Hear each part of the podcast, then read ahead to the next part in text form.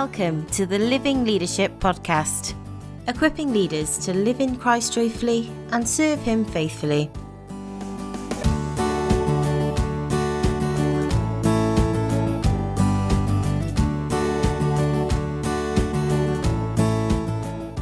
Welcome to the Living Leadership Podcast. On this week's episode, I'm delighted to share with you a talk from the Pastoral Refreshment Conference in 2011. Let me just say this, and uh, because you're seasoned, um, especially to the leaders of living leadership, you'll understand this. I, I think God has done something wonderful uh, among you, and I want to have a specific word when we come to one of the points in the scripture. Uh, but I just wanted to say, as someone who's been involved in, in movements before, that it's a spiritual principle that you can't manage a movement. You can guard the values, and you can witness to those values. But the river of life flows in the desert where it will. And I think you need to ponder on that as leaders. There is a great danger, I think, about a desire to manage the movement because in the early days you have to manage to bring it to birth.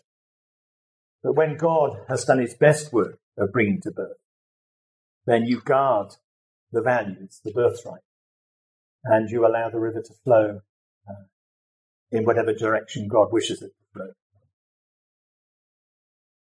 We're all involved in um, church life planning with uh, one year budgets and uh, three year strategies and five year leadership development programs and 10 year building plans. In fact, someone has suggested that time management is the new eschatology of the church.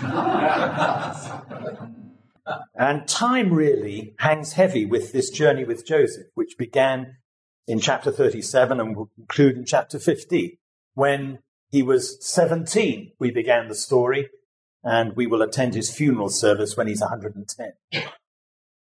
22 years between the teenager's dream and the fulfillment of brothers coming and bowing down. Two long years in prison.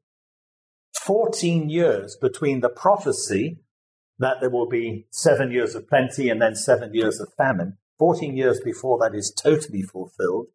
And then 70 years between the first reconciliation with the brothers and the total joy, assurance that they needed, that they were forgiven. That is heavy with time. That's why I've called this section God's providence is a slow burner. And I'm going to give it to you in spatial headings. And the first one is this the length of God's providence challenges our faith. That's chapter 40, which we've just read. At the end of chapter 39, Joseph is in prison and in charge. The prison warder has trusted him with everything. At the end of this chapter we've just read, Joseph is still in prison, but he's a forgotten man. His fellow prisoners in chapter 40 have offended Pharaoh. He's been angry with the, the cup bearer and the baker, and they find themselves in prison dreaming. And after one of their nights of dreams, the pastoral sensitivity of Joseph looks at them and says, Why are you disconsolate? Can I help you? And uh, they tell him about the dreams, and he confesses his faith. He confessed his faith to Potiphar's wife, said, I can't do this, it's a wickedness against God. He now, for the second time, confesses his faith. Interpretation of dreams belong to God alone. And so he, first of all, interprets the uh, cupbearer's dream. But I want you to notice in verse 14 the poignant plea. Listen to the language of um, uh, what he says there. But when all goes well with you, remember me and show me kindness. Mention me to Pharaoh. Get me out of this prison for I was forcibly carried off from the land of the Hebrews, and even here I've done nothing to deserve being put in a dungeon. It's interesting that in the heart of his ministry, there is the ache of a longing. It's never far from the surface, surface. And we know that feeling. That you can conduct all that you have to do as leaders and pastors, but never far from the surface, in this particular case, has God forgotten my prayers? Uh, verse 18 and 19, I just love this because it shows that we can have these moments of poignancy. And I just wonder if there's a moment of sensitivity here. The way he delivers the baker's dream tells him what's going to happen. And the man who's sensitive enough to say, You look a bit disconsolate, what's the matter? doesn't have anything to say to this poor man who's going to hang. And then you have the gap between the faithful confession of verse 8 and the desperate plight of the minister in verse 23. The cupbearer didn't remember Joseph. He forgot him. Now it's 11 years since he had the teenage dream of his brothers and family bowing down, and now two long years in prison. How do we know it's two long years? Uh, because it says so, 41 and verse 1. It echoes Matthew chapter 11 and John the Baptist after all the fruitful ministry of being the road mender, filling in the potholes, reducing everything to make a level path, here he comes. Behold the Lamb of God. The fruitful preparatory ministry of the one who eventually had to decrease in order that the Lord might increase, he decreased into a prison cell. Heartbroken, disconsolate, about to die. Are you the one who is to come? Or should we be looking for somebody else? Four or five years ago, I was uh, part of a human rights, Christian human rights uh, team that went to Vietnam. Uh, we were responsible for meeting with the communist government, who, like a lot of the South Asian tiger economies, were emerging onto the world market. Um, China is, is the huge story of this, where we have to keep knocking at the door of our politicians and businessmen and say, by all means, let's do trade, but do not brush under the carpet the human rights, especially when it comes, as we're concerned, with uh, Christians. And um, we met, and we met, in fact, with, I thought, a very sympathetic government. They were mainly younger people. They weren't old communists. And uh, uh, during the course we, of the meeting, we had taken with us uh, Vietnamese Christians who are now living uh, in exile, as it were. One of them had the wonderful name of Pastor Hui. We all made the joke about funerals. Did he do a good funeral? Passed away. Um, and um, uh, he had been a brave and courageous witness in some very difficult years in Vietnam. He had been in prison for three years. And he said that whilst he was in prison, there came a moment when he asked the Lord if he had forgotten him. And the Lord directed him to John chapter 13 and the washing of the disciples' feet where the disciples resisted. And then eventually Jesus said the phrase, um, afterwards you will understand. And he went on to write a book called Afterwards You Will Understand concerning his prison years, the years of waiting, the length of God's providence challenging his faith with Joseph, with the Vietnamese pastor, with me, with you. You can't have a name like Coffey and a personality like mine uh, and not occasionally be called Instant Coffee. And uh, certainly in my younger days, uh, that was my uh, nickname because I am a visionary. I see where the organization needs to go and I need other people to say, well, this is how we're going to get there. The detailed people who will be members of the team and on the way through consultations and referral back and the inevitable meeting with the treasurer or the finance team, uh, which for me is always a heart sinking moment. But that is part of the waiting period. I often say to younger pastors to read 2 Timothy 2, where Paul says, You're to be a good farmer of Jesus Christ. That implies the four seasons of farming. Say to any of the younger leaders I work with, always find out what season the church is in.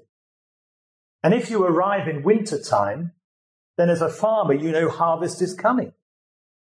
But there's got to be a sense of just as the farmer knows what the season is, the hardworking farmer understands the seasons of the church, the seasons of leadership, the seasons of ministry. And if, like Joseph, you find yourself in that season when it seems there is a delay in God's providence of promises, dreams being fulfilled, wait God's time. Before we move on from this section, let me show you this very uh, significant verse in Genesis chapter 15. Uh, J- uh, Joseph wouldn't have been aware of this unless uh, it had been passed on through the family traditions, but it's revealed to us. Genesis 15 uh, and verses 13 to 16, God's words to Abraham. The Lord said to Abraham, Know for certain that your descendants will be strangers in a country not their own, brackets Egypt, and they will be enslaved and mistreated for 400 years. But I will punish the nation they serve, opening chapters of Exodus, as slaves, and afterwards they will come out with great possessions. You, however, will go to your fathers in peace and be buried at a good old age. In the fourth generation, your descendants will come back here, for the sin of the Amorites has not yet reached its full measure. Bill Arnold has a wonderful quote on this, and you may want to note it. He says this God pulls back the curtain on the future so Abraham could have confidence in the present. God could do that in a little way this morning to you. He could give you a moment of revelation that he hasn't forgotten the dream or the vision or the promise. He pulls back the future and says, I want you to have confidence in my providence. It's stretching your faith at the moment because the providence of God is a slow burner, but I haven't forsaken the vision. It's the second thing. It's the height of God's providence that extends our ministry. Egypt is uh, still front page news, and I wonder if President Mubarak is sleeping at night time. Chapter 41 opens, and by the way, we're now into the number 10 Downing Street, the Kremlin, the White House, all rolled into one. This is a powerful center. Pharaoh, uh, one of Mr. Mubarak's ancestors, is not sleeping well at night. He has all the power and none of the power. In fact, he has all the power in certain spheres except dreamland. He comes face to face with his own powerlessness. He knows everything and he knows nothing. He has all power and at this moment, no power. His troubled dreams center around, you can read it, the seven fat cows and the seven, thin cows. And the seven thin cows uh, come and eat up the seven fat cows. And then the seven healthy and good grain and the thin and scorched thin grain and the thin grain consume the healthy and good grain. And he's helpless as a world leader at this moment. He's got his court consultants and experts and magicians and wise men, and they are helpless too. It's a wonderful picture of our societies all around the world. In our own UK society, we're often long on analysis and short on wisdom. We're high on polemic and we're short on solutions. Think of all the issues. Most of the major issues of the day have a moral dimension. ASBOs and uh, youth culture, um, financial austerity, how shall we live? Just roll them all out. Pages of analysis. And when there is wisdom, there's a conflict of opinion as to which is the way forward. In a former life, I, I had uh, the responsibility occasionally to represent the, the free churches at state occasions. And I found myself on uh, one uh, occasion at Westminster Abbey uh, for the opening of the General Synod. Every five years, as Anglicans here will know, the Queen, as head of the Church of England, comes to um, to open the, the church parliament. There's a major service followed by a gathering in Church House. Uh, it coincided, it was sometime in the 90s, and you can uh, signify the date by the event that I'm going to share with you. Princess Diana had just done a few days previously her television interview um, regarding um, her relationship with Charles. And uh, it had caused waves around the land. And uh, in the timing of things, here comes the Queen and the Duke to this service. I was sitting very near the front, and uh, it was a communion service. Uh, they read Philippians chapter 2, which concludes with at the name of Jesus, every knee, every knee shall bow. The choir sang the most beautiful arrangement of Be Still, for the presence of the Lord is moving in this place. We sang it a few days ago. And moments after that, the Queen left her seat. She doesn't do it now, probably because of age, but at that moment, she came and knelt to take communion and uplifted her hands to receive the bread from then Archbishop George Carey. In that moment, I didn't see a monarch kneeling. I saw a mother and grandmother kneeling. I saw a human being kneeling as we would kneel in need. Imagine, even as Christian families, our families get into distress, but when the distress of your family is carried in news channels across the world, there is not only the distress of mind and body, there is the agony of shame and maybe disgrace. And I saw in that moment, as I see it here, that throughout scripture you see helpless monarchs, helpless leaders of state. Pilate was helpless. He didn't really know what to do with Jesus. When Daniel appears, he appears before an emperor who's helpless. Pharaoh, the Pharaoh of Exodus and the chapters that follow, he's helpless. He's angry. He hates Moses. He doesn't know what to do with the Hebrews. And there's a sense in which this is where I think we need to have a big vision of the grace that God gives to us. It's to flow somewhere. 1 Timothy chapter 2 and verses 1 and 2, uh, where Paul says to his young pastor, he says to, uh, to Timothy, I urge you then, first of all, that prayers and intercessions and thanksgiving be made for everyone, for kings and all those in authority, that we may live peaceful and quiet lives in all godliness and holiness. The height of providence is that God extends our ministries into areas of national importance. Joseph um, had this gift of dream interpretation in prison. But he's about to be launched with his gifts onto a much bigger arena.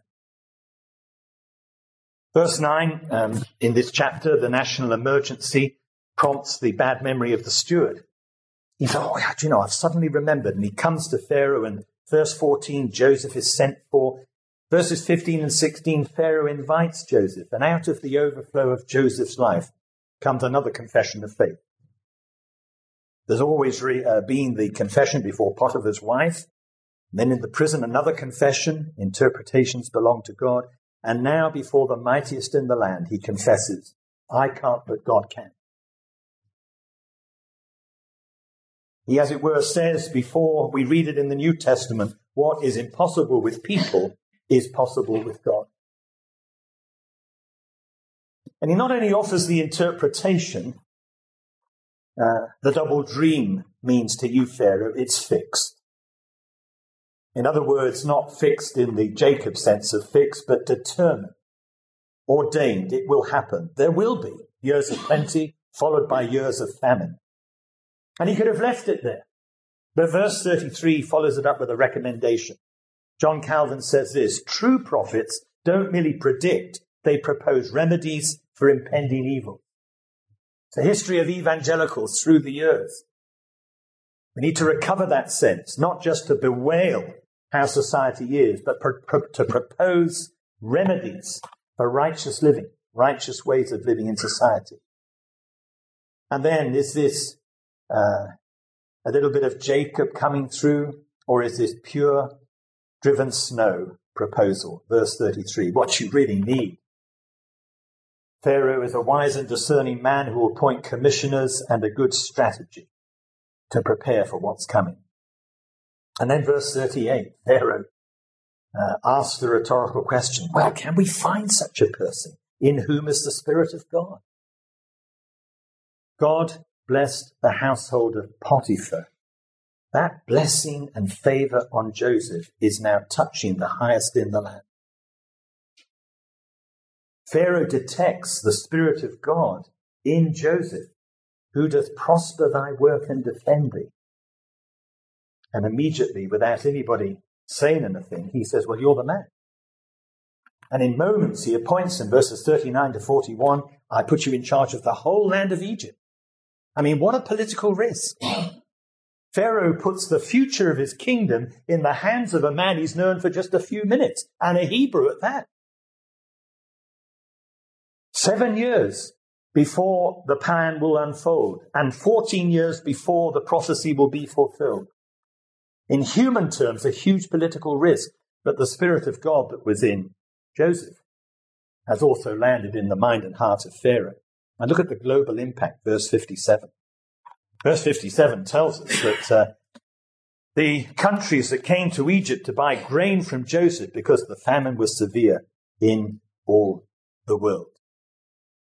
And I don't want you as living leadership to let this moment pass. The passage that came to me, which you must reflect on, is Ezekiel 47.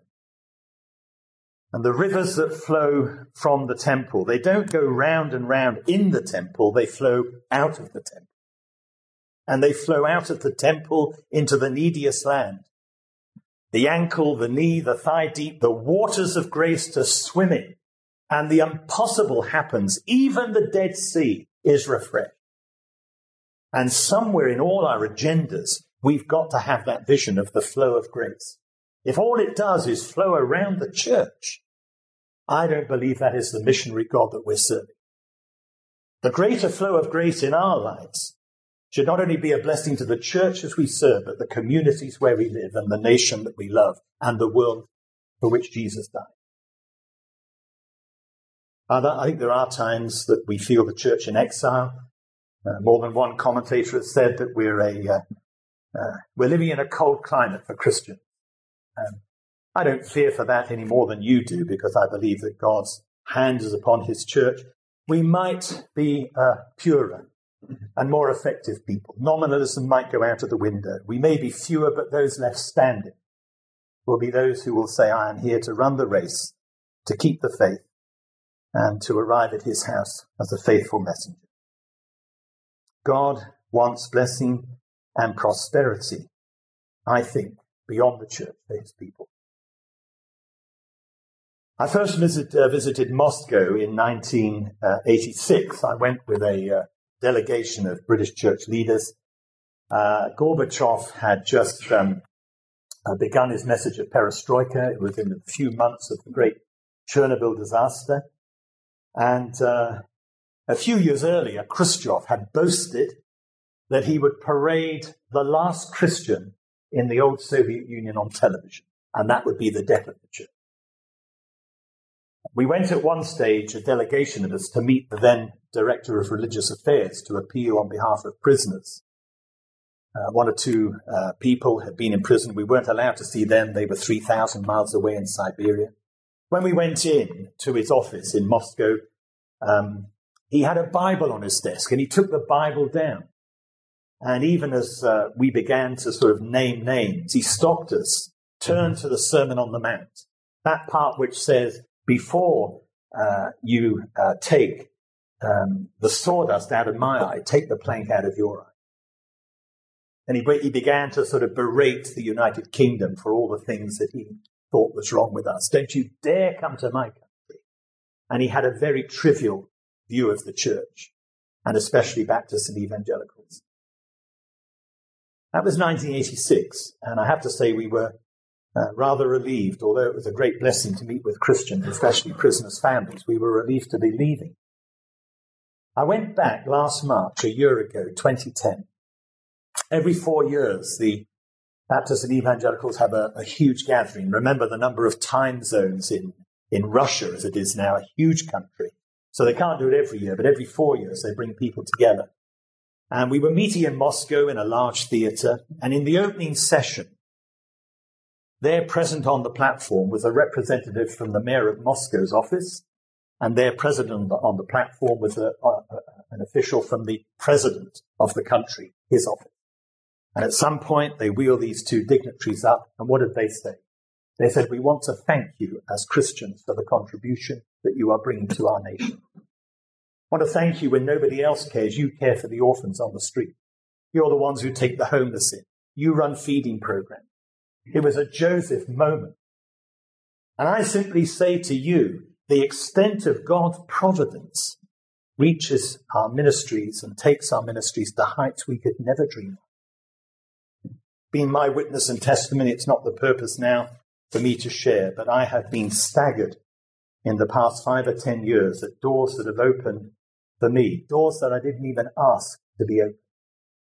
But I tell you what, and I pass this on, I, whenever appropriate, it was nearly always appropriate, I never failed to offer to pray for those in power because the Bible says we're to. And even if it's as you're saying goodbye at the door, uh, I, or, I offer the Aaronic blessing as I leave the office of an official. Sometimes it's appropriate to prepare and present a Bible. And uh, I just want to testify that the, the height of God's providence extends our ministries. Take that thought away. Sometimes, this isn't my thought, somebody else said this before me, for those of us involved in some very difficult social situations, to go on pulling bodies out of the river and not go upriver to say who's throwing these bodies in. and that will take you into the places of power. The third thing is this. We've had the length of God's providence, which challenges our faith, and the height of God's providence, which extends our ministries. The third thing is the depth of God's providence, which heals our brokenness. And this is a, a huge chunk of scripture from verses chapter 42 through to 50. So I'm going to have to give you uh, waymarks along the way. Every church that I've pastored uh, at some point uh, early on, within the first six months, I, have said to the uh, leadership something, and they'll say, "Oh, I wouldn't open that cupboard if I was you, pastor." And they're not talking about a cupboard; they're talking about a cupboard. Every church has a cupboard, the cupboard where we put things that we don't know what to do with. They're to do with the past. And sometimes actually people have a cupboard and say, this is the cupboard. And they actually have a little sign which says dealt with. And as they go past, they don't genuflect because they're good evangelicals, but they at first don't acknowledge it and say, that's the cupboard. Look at chapter 41 and verse 51. Remember, 22 years now since we've had the episode of Joseph being put in the pit. Chapter 41 and verse 51 two sons born to Joseph. Joseph named his firstborn Manasseh. And he named him Manasseh because he says, God has made me forget all my trouble and all my father's household. That's the sign on the door of the cupboard. It's dealt with. He goes on to say, he named his second son Ephraim and said, This is because God has made me fruitful in the land of my suffering. So as far as he's concerned, it's dealt with. Now we know, because we know the whole story, that we've got an unreconciled family here. Brothers who haven't repented, Jacob who's grieving because he doesn't know what really happened to his son. And we've got Joseph who really hasn't offered forgiveness. And if you doubt that, then we'll follow through this story. Do you know what? It's easier as Prime Minister of Egypt to organize a major famine relief program for thousands of people than to reconcile one family. Does that sound familiar? The mighty things that can be done in our church and that one sticking point that lies in the cupboard over which we have put the sign dealt with. Well, the providence of God, the deep work of healing, needs to now reach the, the broken places in this situation. And the healing streams of grace are going to flow. And because of restrictions on time, I'm going to do it this way. I want to point out to you the five weepings of Joseph. The five times that he wept. And this is going to illustrate, I hope, the depth of God's providence which heals our brokenness. Now, in chapter 42, the opening verses, you have the nightmare scenario. I mean, it's great when the cupboard's there, the sign's on the door, Manasseh, God's help me forget, and there's a lock on the door. And then without warning, an event opens the door. I was having dinner, Janet and I were having dinner with some friends uh, the other night, and there were a couple there that we know but didn't know very well. Last year, And this guy will be in his early 60s. Out of the blue, his mother confessed on her deathbed that the man he thought was his father wasn't in fact his father. His real father was a Polish airman. And uh, his real father had died, and this other man, another airman, had come along, an Englishman, and had married. The mother knowing that the child that she was carrying was not his. Could never understand why there was no affection between his dad and himself. Could never understand why his dad by now was dead, by the way. Could never understand where his dad never came to a football match, never came to athletics, never came to a prize dinner. The cupboard is suddenly opened. And Joseph's brothers are in the bread queue.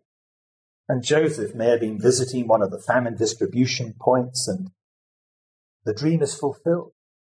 The brothers bow down before the prime minister of Egypt. Okay, well, why didn't they recognize him? Well, 22 years have gone by. He's very different in dress, no hair, shaved in the Egyptian style, royal robes. And he doesn't speak to them. Although he understands Hebrew, he speaks in Egyptian. And he speaks through a Hebrew interpreter.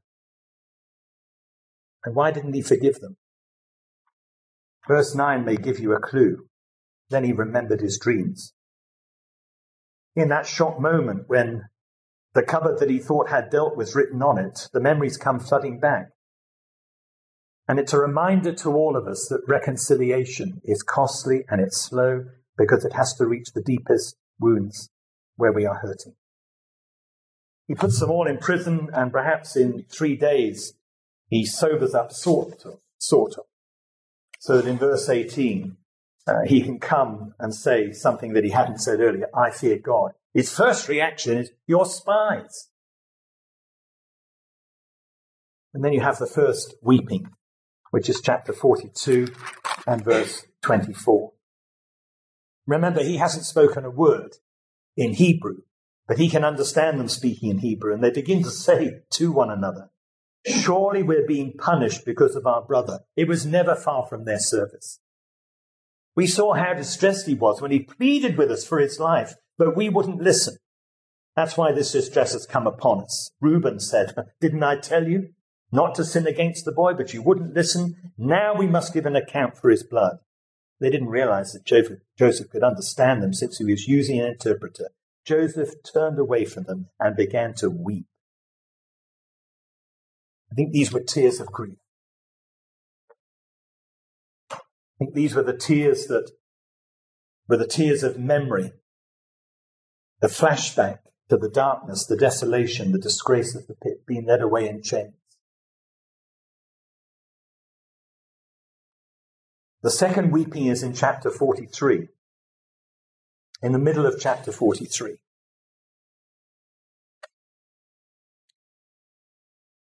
It's a reunion with Benjamin. Remember, he still hasn't revealed who he is. These are tears of grief. I should have said the previous were tears of memory. These are tears of grief. Because when he sees Benjamin, he can't say, I'm your brother Joseph. He simply asks and says, Is this your youngest brother? Deeply moved at the sight of his brother, Joseph hurried out and looked for a place to weep. And he went into a private room and he wept there. Benjamin was also the blood brother, the true blood brother of his mother Rachel. She died giving birth to Benjamin. That word deeply moved is the same word that Hosea uses. It's a yearning word. It's God yearning for his people. And the way in which he blesses his kid brother, Benji. I think there's a real struggle going on in Joseph's life here. The healing streams have still not stopped flowing. The work is not yet done. Because look what happens. Um, they don't know who he is, although he knows they, who they are. From verse 22, um, there is this meal, I beg your pardon, from verse 20, um, uh, 31. Uh, serve the food, and they, they ate separately. But he could hear them talking. And the meal over the fellowship and all the fun and the banter and I don't know how you are at Christmas and the family. I, I just know enough families to know it can be a miserable season. But things you hadn't even thought of whilst you're in geographical place A, somehow the bringing of the family together again and hearing them, the old jokes, the banter, and the, the whole mood and atmosphere, many, many of us are quite pleased to be traveling home at the end of Christmas. That's the kind of mood setting that is here. And Joseph must have thought, are they really repentant? And we're asking, when will Joseph truly forgive them? Chapter 44, I have to say to you, I'm going to suggest that it's at this moment that Joseph departs from the script. Now, a failure to exercise grace does not disqualify us from receiving grace. That's why it's called amazing. But chapter 44, verse 5 and 13, for him to descend into the deceit of saying, The cup my master uses for his magic, and I use my cup for magic purposes. Calvin rightly says this is a sinful moment in Joseph's life. You see, to, to Pharaoh, he has said, only God can interpret dreams. And now he's saying to these people, I can interpret life through magic. I'm not going to judge Joseph because I've been there. I grieve over mistakes I've made in ministry, getting angry in a deacon's meeting, being rude, being impatient. I've had to live as all of us have with those moments when we know we've got it wrong and that great verse of comfort when our hearts condemn us, God is greater than our hearts. And you're now introduced in verse 18 of chapter 44 to what's been called one of the most moving speeches of the Old Testament. Martin Luther called this a model Old Testament prayer the penitence. It's the prayer of Judah. And it begins at verse 18 where Judah comes corporately on behalf of all of them and says, God has uncovered your servants, plural, guilt. We may be innocent of the cup which Joseph knew, but we're guilty of selling our brother Joseph, which he also knew, but they didn't. And notice in verse 17 that this wonderful beginning of speech, Joseph is still not on the script. He's running, he's working from somebody else's script. Only the man who was found to have the cup will become my slave. The rest of you go back to your father in peace. Joseph, this isn't where God's working. Do you realize now God is speaking to you through Judah? Up until now, all the words of grace have come through you. Before Potiphar's wife, in the prison, before Pharaoh. But God has now shown how amazing his grace is. He can choose a sinful man like Judah and you're going to see the work of reconciliation begin in the life of the person who was among those who caused you the deepest offense. And this wonderful healing stream, which reaches its pinnacle in verse 33, where you actually have the language of vicarious suffering and substitution. Now, please let your servant remain here as my Lord's slave in place of the boy, and let the boy return with his brothers. I will take the place of everybody else. What's happened is a world famine, a frail father, and a lost brother. God has used this event to speak to this group of brothers. And with great storytelling power, we're left as readers saying, Will Joseph respond to this moment? And he does, the third weeping. Chapter 45, Joseph couldn't control himself any longer. He cried out, Have everyone leave my presence. So there was no one with Joseph when he made himself known to his brothers. And he wept so loudly that the Egyptians heard him and Pharaoh's household heard about it. This is the weeping of reconciliation. This is the moment.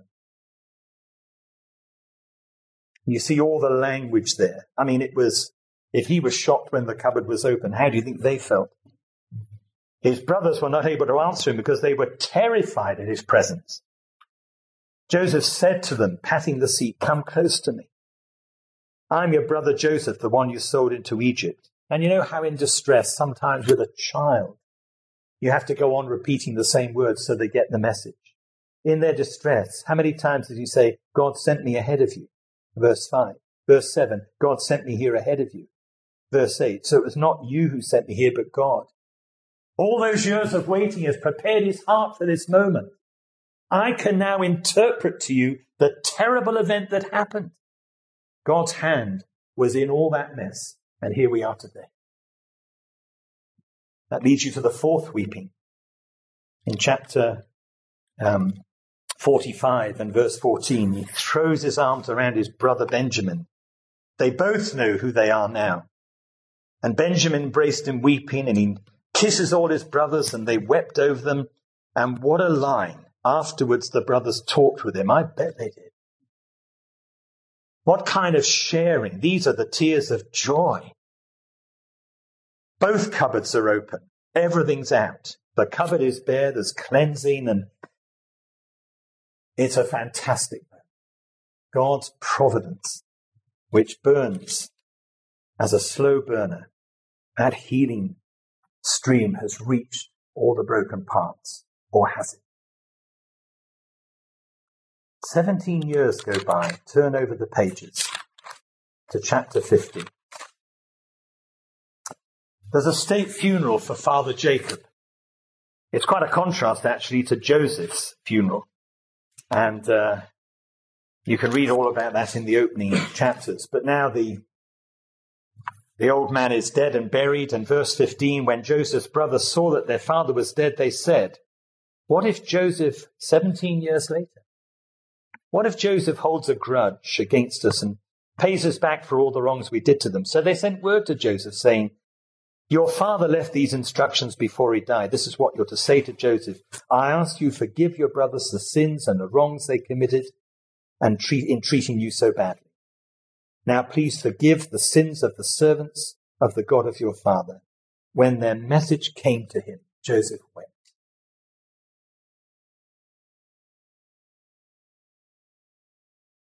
These were to be, I believe, the tears of assurance that he wanted in the life of his brothers.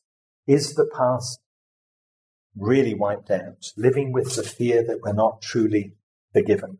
You remember Marcus's testimony on the opening night? How many pastors in my own heart I could ask this question? How many of us have actually lived with the idea that the harder I work, the more the Lord will be pleased with. Peter was right when he said yesterday morning to the men's session, God loves you more as a person than he loves you as a pastor. If you ask me, as I do sometimes, give the Ten Commandments of leadership, number one commandment, you must be secure in your identity as a disciple of Jesus Christ, greatly loved, greatly cherished. You are my beloved child, I am well pleased with you. Before I lift a finger to do anything. Why do you think those words were said over Jesus before he began his ministry? His identity preceded his message. And so, if we ask God to wash away our sins by the blood of Jesus, praise the Lord, they are gone. That's this moment. And the magnificent words of Joseph, we must read them because it's the title of your conference which you gave. Joseph says, You intended to harm me, but God intended it for good to accomplish what is now being done to save me in many lives. He's not just forgiven them, he's giving them an interpretation of the bad thing that happened, but more. He's saying, Do you realize there's a fruitfulness about this, past, present, and future? Don't miss the future. Verse 21. Don't be afraid, I'm going to provide for you and your children. That is the overflowing message of the assurance of grace. The depths to which it reaches. I haven't got time to give you a fourth heading, but I'll give it to you, and as good preachers, you can work it out for yourself. It's the breadth of God's providence which stretches from eternity to eternity. And it's really an exposition of Romans 8. God, before we were born, predestined us to be conformed to the image of his Son. We're called and justified through his shed blood on the cross. And the other bookend of eternity it won't be finished until we're glorified in glory with Him. That is the breadth. The length, the breadth, the height, and the depth of the providence of God, which is a slow burner. Mike Yaconelli tells the uh, story of nine year old Margaret. It started when she was nine years of age. And uh, she raced into the classroom late again. And Miss Garner, the teacher, was furious. Decided to teach her a lesson. Margaret, we've been waiting for you. Come up to the front right now. She comes up to the front and she was told to face the class, and it was then the nightmare began. Miss Garner addresses the whole class and says, Boys and girls, Margaret has been a bad girl. I've tried to make her responsible, but she doesn't want to learn, so we must teach her a lesson. We must face up to her, what a selfish person she's become. I want each of you to come up, take this piece of chalk, and write something bad about Margaret on the blackboard. And maybe this experience will motivate Margaret to become a better person. Margaret stands frozen next to Miss Garner, and one by one there begins a silent procession to the blackboard. They write life smothering words Margaret's stupid, Margaret's selfish, Margaret's a dummy. And on and on it went 25 scribblings, which screamed Margaret's badness from the blackboard. Forty years on, Yaconelli says, after suffering decades of depression and anxiety, she finally seeks help from a Christian counselor. And we pick up the story on the last day of what's been a two year period of counseling. Well, Margaret, it's graduation day, says the counselor. How are you feeling?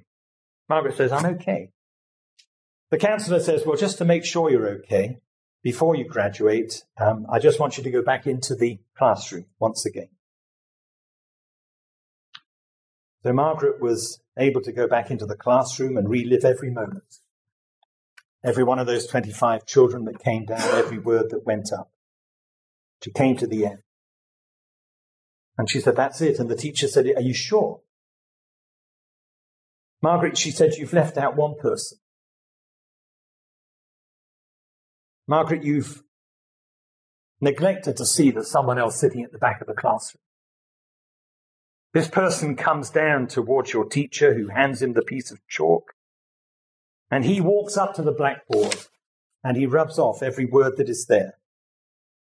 Do you recognize him, Margaret? It's Jesus. And he's writing beautiful words on the board. He's putting Margaret's loved, Margaret's beautiful, Margaret's gentle and kind, Margaret is strong, Margaret has great courage. Joseph wept and so did Margaret, but they were tears of joy. Because she knew the counsel was right. The graduation had come because it was a graduation in grace. And we come in all our need and ask that the healing streams will flow to the deepest places of our lives. The healing streams are there to heal our brokenness. Let's pray. Lord, thank you. Thank you, thank you for taking us on this journey with Joseph. And we now know that we need time to work through of the many words and insights that you've given to us. We need the discipline of your Holy Spirit to know the significant things that need to be shared we need to understand that which has been food for the journey, and we thank you for feeding us. For anything that has implications for our church, help us to choose the moment and the words. For anything that has significance beyond anything we could dream, ask, or imagine, then help us, we pray, to have courage when that moment comes to put your word into action. To you, our loving Lord, our mighty Saviour, our coming King, be all praise and glory. In Jesus' strong name. Amen. Amen.